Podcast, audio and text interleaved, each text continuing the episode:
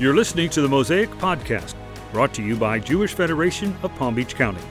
Each episode of this podcast will offer you excerpts from the Mosaic TV News Magazine, which airs Sunday from January to April in the Palm Beaches. Mosaic explores the most pressing issues facing the Jewish community here at home and around the world.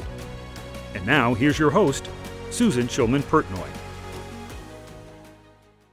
Inbar, being a, a, an Israeli actress in Hollywood, how have your experiences been? Are you, are you concerned or? Uh, being an Israeli actress in Hollywood, you know, it's it's it it had you know, it's kind of like a roller coaster.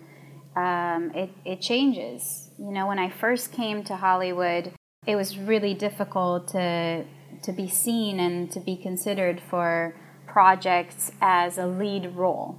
You know, it was always like on the on the sidelines and and smaller characters here and there. Um, and then all of a sudden, after Gal Gadot became such a prominent figure in Hollywood, I think a lot of those doors were opened and through a lot of change in Hollywood, regardless, um, there's been more room for ethnicity to shine.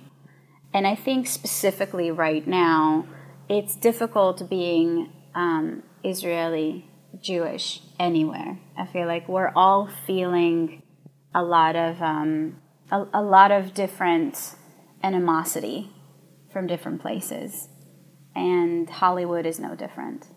So it's been challenging.